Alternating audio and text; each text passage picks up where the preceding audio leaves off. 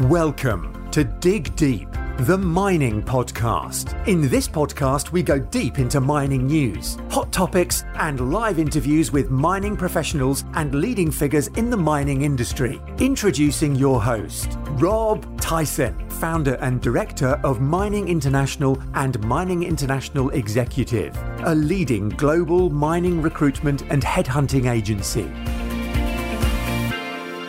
Hi, mining community. Welcome back to another episode of the Dig Deep, the mining podcast. And today's guest is Peter Hume. He's the executive director for Celsius Resources, who are an ASX listed exploration and development company focusing on its portfolio of copper gold assets located in the Philippines. Um, Peter has over 40 years of substantial and pra- practical experience on major mining and construction development projects um, on lead roles, uh, lead roles throughout Australia and internationally, uh, working for the likes of um, Xstrata, Anglo, Glencore, and Newmont. Um, he's here today to talk about Celsius and the potential world-class copper gold assets uh, they have in the Philippines. So that's welcome, Peter, to the podcast. How you doing, Peter? Hi, good. Thanks, Rob. How are you? I'm good, thank you. I'm good, and I appreciate your uh, your time in uh, coming on to this podcast. Um, so, as we always start these, wondering if you can give uh, the audience uh, an overview of yourself, of your career, um, so the audience knows a little bit about your uh, about your background. Yes, thanks, Rob. Um, I think you sort of covered a fair bit of it when you when you had your introduction. So, um, yes, I'm uh, I've been in the mining industry for about forty years now. Um, Australian by descent, but um, I've been living overseas and working overseas for most of my career. Places like uh, Papua New Guinea, um, Indonesia, a bit of time in Africa, and about the last 15 years here in, in the Philippines. So, both uh, operational uh, design um, and engineering experience in developing mining projects and or uh, engineering aspects of, of operational plant and equipment as well. So a bit of a broad range in relation to that, but um, I guess um, in the last 15 years, I've I've done another degree here in social engineering, which is very important in the mining industry to make sure that you can develop something and get social acceptability. So, yeah, uh, very um, a very good career. I think I've I've achieved a lot, and um, I'm here now in the Philippines as part of my role. I'm I'm handing off a lot of of my experience onto some of the younger engineers that we're employing here. So, um, divesting my my good and bad experiences in the mining industry onto onto the younger people we're currently training up. So yeah, yeah that's about it. Uh, you just mentioned obviously you um, studied uh, social engineering. Was that was that a degree or master's? Um, yeah, look, it was a bit of a, a degree, but I guess a lot of it was practical experience in in the Philippines here, in particular not just here, but in Indonesia and, and PNG as well, dealing with indigenous communities in particular, which is um, um, can be uh, challenging, uh, but can be very rewarding as well. Yeah. And how did you find studying uh, a high level, obviously, qualification later on in your career? Um, and obviously, obviously, you're working full time. How how obviously it's, it's, it's all relevant to what you're doing, but how how did you how did you find doing that extra studying? Um, obviously, mm. whilst running a company, um, and obviously later on in your career, because uh, obviously I get candidates uh, asking me questions around um, doing further studies, and obviously I always encourage to do further studies, but sometimes it might impact with their families, etc., and obviously their day to day business. But how, so how did how did you find it? Uh, yes, it's all it's all of that. It's it's quite challenging when you're running companies, and uh, I guess I picked a time in my career where I wasn't in a position where I am now. So I was more of a the lead uh, in the engineering and development field within another organization. So um, while that's even challenging, I said I guess it's not quite as challenging as running a business and running the day-to-day operations and finances and various other aspects. So I guess I picked the time in my career that it was not quite as busy. It's always busy, but not quite as busy. So yes, challenging. You have to devote yourself to, you know, giving up some of your social life and and mm, you know compromising in some aspects in relation to what you do uh, and when you do it. Yeah. Um, so yeah, I just wondered if you can tell us uh, more about Celsius Resources. Yeah, so Celsius Resources has been around for quite a number of years. Um, and, you know, just to uh, highlight a point, we, in last month, we were listed on AIM as well as the ASX. So we're now dual listed. Um, I've been involved in Celsius in the last two and a bit years, I guess, since we took up these Philippine projects. So there was a group of us that bought these Philippine projects off uh, Freeport McMoRan. And uh, we looked for a vehicle to put um, these projects into, and we found Celsius. Um, so Celsius, as I mentioned earlier, has been around for a number of years. Um, it used to be called Celsius Coal, I believe, before it's Celsius Resources. And when we got involved with Celsius, it had one project, which was a project in Namibia, which we still have at the moment. We're trying to en- enhance the economics of that project and currently looking for a partner for the Namibian project, which is predominantly a cobalt project uh, with copper. Um, and in actual fact, it's the largest cobalt resource outside of the DRC. So quite a valuable one. It's uh, unlocking the economic value of that is a little challenging from the point of view of the um, of the metallurgy of the ore. So, but we're working through with that at the moment. We've made a number of announcements uh, last year where we've improved improved the recoveries from what was previously um, delivered um, prior to us getting involved. Um, wondered if you can give us an update on the mineral resource of your flagship uh, MCB copper gold project. Yep. So we released a updated JORC um, um, in December 2022, which uh, we pushed some up into a measured category. So in total now we're looking at about 338 million tons of of ore um, at a uh, average grade of points 0.47 and a gold grade of 0.12. Um, it is a high grade deposit. Um, some of our drill hole results, one last year, which was uh, MCB 38.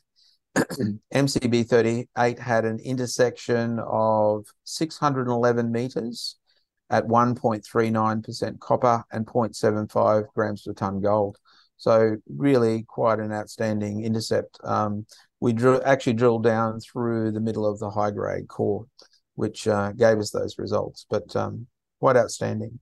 And you know, um, we've identified other targets um, just outside where we've been drilling, which could mean that in the future uh, the resource expands considerably. Um, what's the junior market like in the Philippines for gold and copper explorers? Look, there's an there's a few new players coming into the market now that the uh, Mining Act has been, or the sanctions over mining that were lifted late last year in relation to open pit.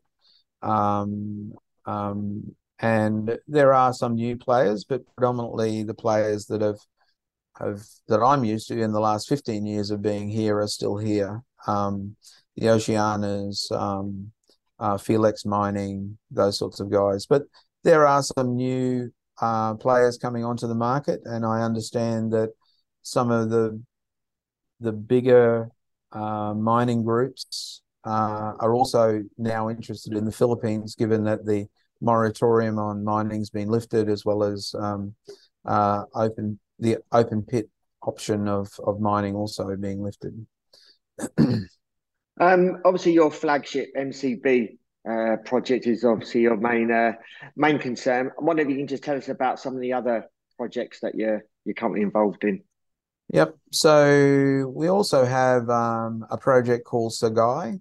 So last year we also um, uh, delivered a mineral resource estimate for Sagay, which was um, which was also uh, quite quite promising. So that mineral resource estimate um, was equated to 302 million tons at 0.41% copper and 1.11 grams per ton gold. So that's sort of an early stage, early to mid stage uh, exploration project. Um, we are looking for a partner for that also. Um, and in theory, that with further drilling, we anticipate that that could expand out to be quite a large resource. Maybe our guesstimate at this stage could be close to a billion tons, but a lower grade and suitable for block caving. What's the investment climate like uh, within the Philippines at the moment? Obviously, over the, the last few years, there seems to be a, uh, a lot, a lot of obviously activity going on. But what's the investment like, uh, investment climate like at the moment? Um, yeah, look, uh, very quiet during the pandemic, obviously, like a lot of countries were. Um, but I think things are picking up quite substantially now. Um, not just in the mining sector, but in infrastructure, various other sectors here. The Philippines government, no different to to other governments around the world, uh, suffered quite substantial uh, impact, economic impact from from the COVID uh, concern, and um, I guess the Philippine national government has has been um, prominent in saying more recently that they see mining as one of those economic recovery industries, which they're counting on to to underpin the government's um, uh, economic growth going forward, uh, provided it's done responsibly. Wondered if you can just tell us a little bit about your uh, company's ESG strategy. Obviously, ESG is uh, a prominent um, topic within the mining industry. So, just wondering if you can tell us your ESG strategy.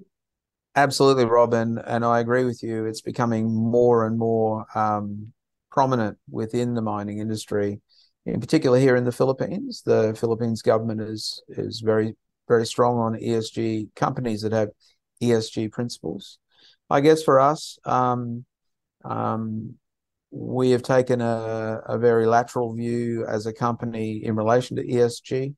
Um, um, as an example, our flagship project is going through an audit process by Digbee in the UK at the moment for an ESG assessment and grading. Um, a lot of our approach and development activities and the way we're looking at developing the project has the principles of ESG. Um, from a social point of view, we have very strong relationship with the indigenous communities within the area where we're developing the project. Um, we're also um, we're also uh, looking at um, what development programs we can do with those with those communities uh, that's sustainable. So helping them with education, schooling, health, various other aspects. Um, in addition to that, um, the project itself is taking on what we're calling the first green mine, where from from many different aspects. There's no tailings dam. We're using paste and hydraulic backfill. Um, from a energy perspective, we're using either hydro or geothermal power uh, on the project. Um, there are many other aspects that we're we're looking to implement: solar power, various other things in our project for the MCB in our MCB project, which is um, which the national government here is supporting and adopting uh, very well. Our our policies and procedures and implementation of programs on the ground um, follows the same principles as well. So, from start to finish, from the board all the way down through the process, we're really scrutinizing and adopting the ESG principles in in more or less everything we're doing as part of our development. Um, talking, obviously mentioned the board. Um, obviously, you recently brought in David Way as the COO. Um, so, why don't you just tell us a little bit about the management team um, and obviously their contribution in moving Celsius forward? Sure. So, um, David didn't join the Celsius board, so he's he's taking over as COO. For a long time here, I've looked after both the operational side of it as well as more recently since July last year, sort of taken on a role, an executive role within Celsius. So that was getting quite demanding given the, our approach to ramping up. And therefore, we brought um, David in, who's who's got a, also got a wealth of experience, in particular here in the Philippines.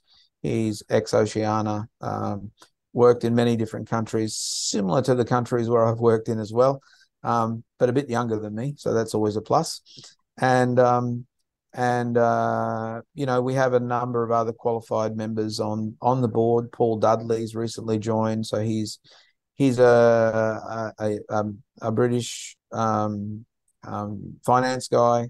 Um, he's a previous nomad, which has helped with the AIM listing as well. Um, we've got Sarge Sarmiento, who's our the chairman now, given that Martin Buckingham passed away last year. Sarge is also here in the Philippines, but you talk about ESG. I mean, Sarge is really driving the ESG into the company as well. Um, ha- also had a wealth of experience in the Philippine mining industry, um, close connections with the government as well, and various sectors of the government, where he's helped out in particular with um, um, environmental programs and social programs with Indigenous communities. Um, we've got Simon um, and um, Michael Humes as well, also heavy background in the mining industry. Um, Simon Farrell being involved with Coal of Africa. Um, Michael Humes also an underground mining expert. So all that combination of all those different entities and different experiences makes for a very uh, viable uh, board. And uh, concluding, just wondering if you can just give us the outlook for uh, Celsius for the remainder of the year, and also if there's anything else that you want to add. Uh, sure. To, um, obviously, inform our audience. Sure. Thanks, uh, Rob. So, um, I guess for Celsius for the rest of the year, our really focus as we've started this discussion is on the MCB project. Um, we're currently um, we, we've we've recently listed on AIM. We're currently in the market to raise uh, some debt financing already, leading into our bankable study. Um, we're looking for partners on Apuo as well as as Sagay um, to be able to develop those in parallel with a partner. But I guess our focus is MCB for now. It's really taking Celsius from being somewhat an explorer into a developer and an operator uh, long term. All going well. Um, this time next year, we should be we should be uh, well into starting some construction activities, uh, with first copper still on target for sometime within 2025. Peter, really appreciate your time. Was there something else you wanted to add? No, no, no. I think that's it. I just wanted to thank you, Rob, for the opportunity to come and speak with you and your listeners. So I, I very good. I, I like to get the uh, interact with mining the the mining society and the mining community in relation to, you know, telling them a bit a bit, bit more about Celsius projects and in particular the Philippines, which you know, there's been some recent articles that I've put out, um, which really indicate that the Philippines is is a place to be going forward, provided that you have the appetite to comply with what the requirements are here as well. Yeah. So thanks very much, Rob. I appreciate your time and and your listeners. Yeah, and again appreciate your time and thank you for giving us an overview of Celsius and obviously also uh, mining in the Philippines. Um, I don't think we've had anyone on recently from the uh, that have been active in the Philippines, so it's a good good update uh, to our audience. Um, if our um, audience wants to reach out to you, if they've got any questions, um, how can they go about doing that? What social media platforms are you on? Um, so we're in proactive at the moment, uh, LinkedIn, and if you look at the um, Celsius website. There's a there's an email address there for people that want to ask questions. Generally, we we we we make a response to everyone that's got meaningful questions. There are some people that just come on for advertising or advertising their services, but uh, generally for people that are shareholders or other people that show interest in the company and the project, we always provide a response. So if you look on the website, there'll be um, uh, an info um, email address, which will go back to someone here in the Philippines, and then we'll respond appropriately to the questions. So no problem. Yep. what we do is we include all that in the show notes accompanying this podcast as well, um, so sure. that can be easy access uh, if people want to ask questions and find out more about yourself and Celsius. So, um, as I mentioned, really appreciate your time. Audience, thank you for listening. Um, I hope you enjoyed that episode.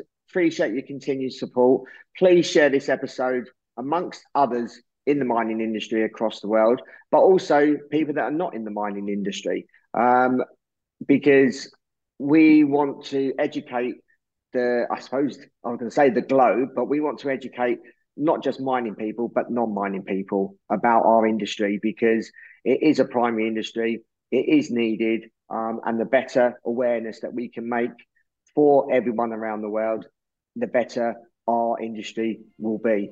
So, um, like I said, appreciate your continued support. And until next time, happy mining. Thank you for listening. Remember to reach out to Rob via the show notes and be sure to subscribe and leave a review. Until next time, happy mining, helping each other to improve the mining industry.